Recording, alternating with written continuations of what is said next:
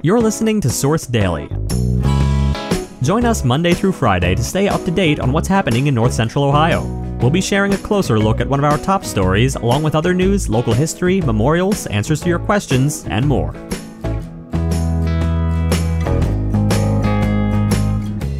Today, it's become an annual November lunch bet between Richland County Commissioner Tony Vero and County Auditor Pat Dropsey. What will be the final general fund revenue for the year? Also, the Mansfield Noon Optimist Club spent the last two months gathering more than a thousand items of cold weather clothing to share with children and families in need. Before we begin, we'd like to thank our friends and sponsors at Stutz Fresh Market, located at 184 Main Street in Bellville.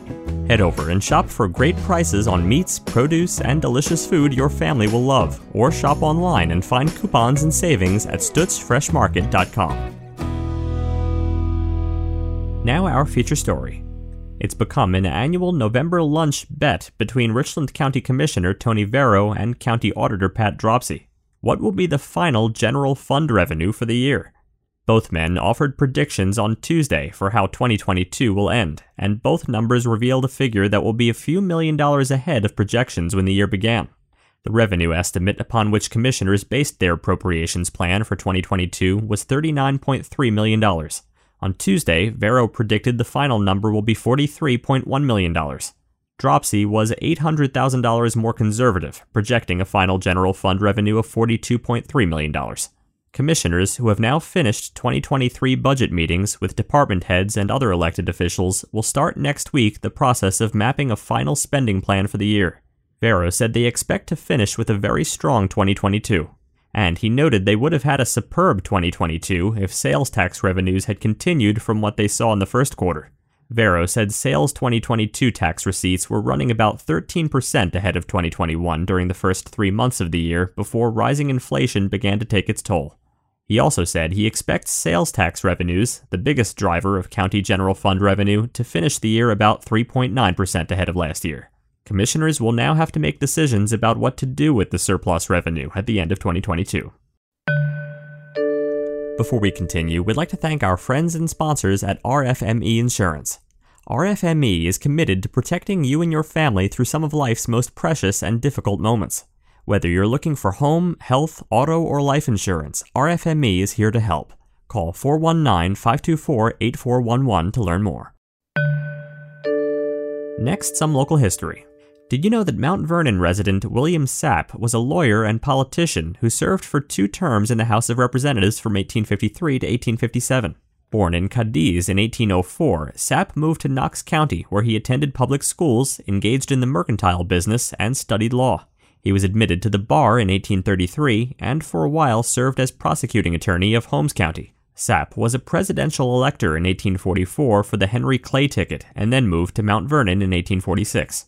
Sapp was elected to the House of Representatives as a member of the Whig Party and was re-elected to a second term as an anti-slavery opposition party candidate.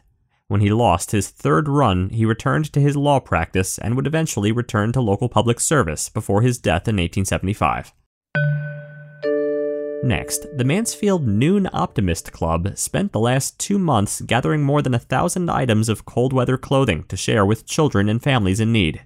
As a result, Grace Episcopal Church now has coats, gloves, hats, and more at 41 Bowman Street. The church has coats of all sizes available Monday through Friday between 9 a.m. and 1 p.m.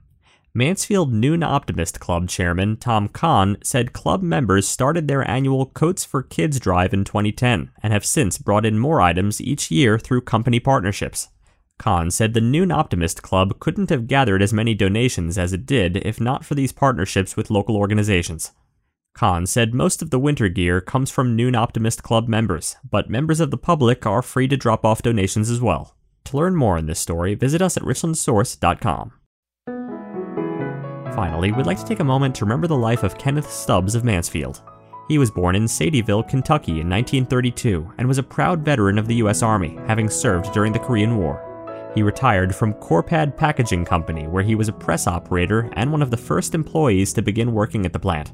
Kenneth enjoyed bluegrass music and was an avid fan of the Kentucky Wildcats. He loved fishing, deer hunting, traveling out west, and his dogs.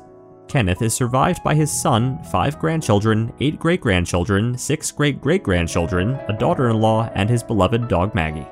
He was preceded in death by his wife Carol and his son William. Thank you for taking a moment to celebrate and remember Kenneth's life and service. You can submit an obituary for free on Richland Source. To learn more, click the link in our show notes or visit richlandsource.com slash obituaries slash submit.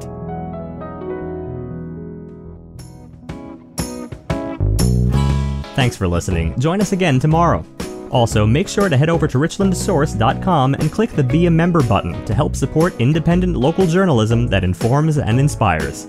Every contribution goes to helping us make Richland County a better place and to help keep our journalism free. Also, if you like this podcast and want to hear more, make sure to rate and review us on Apple Podcasts.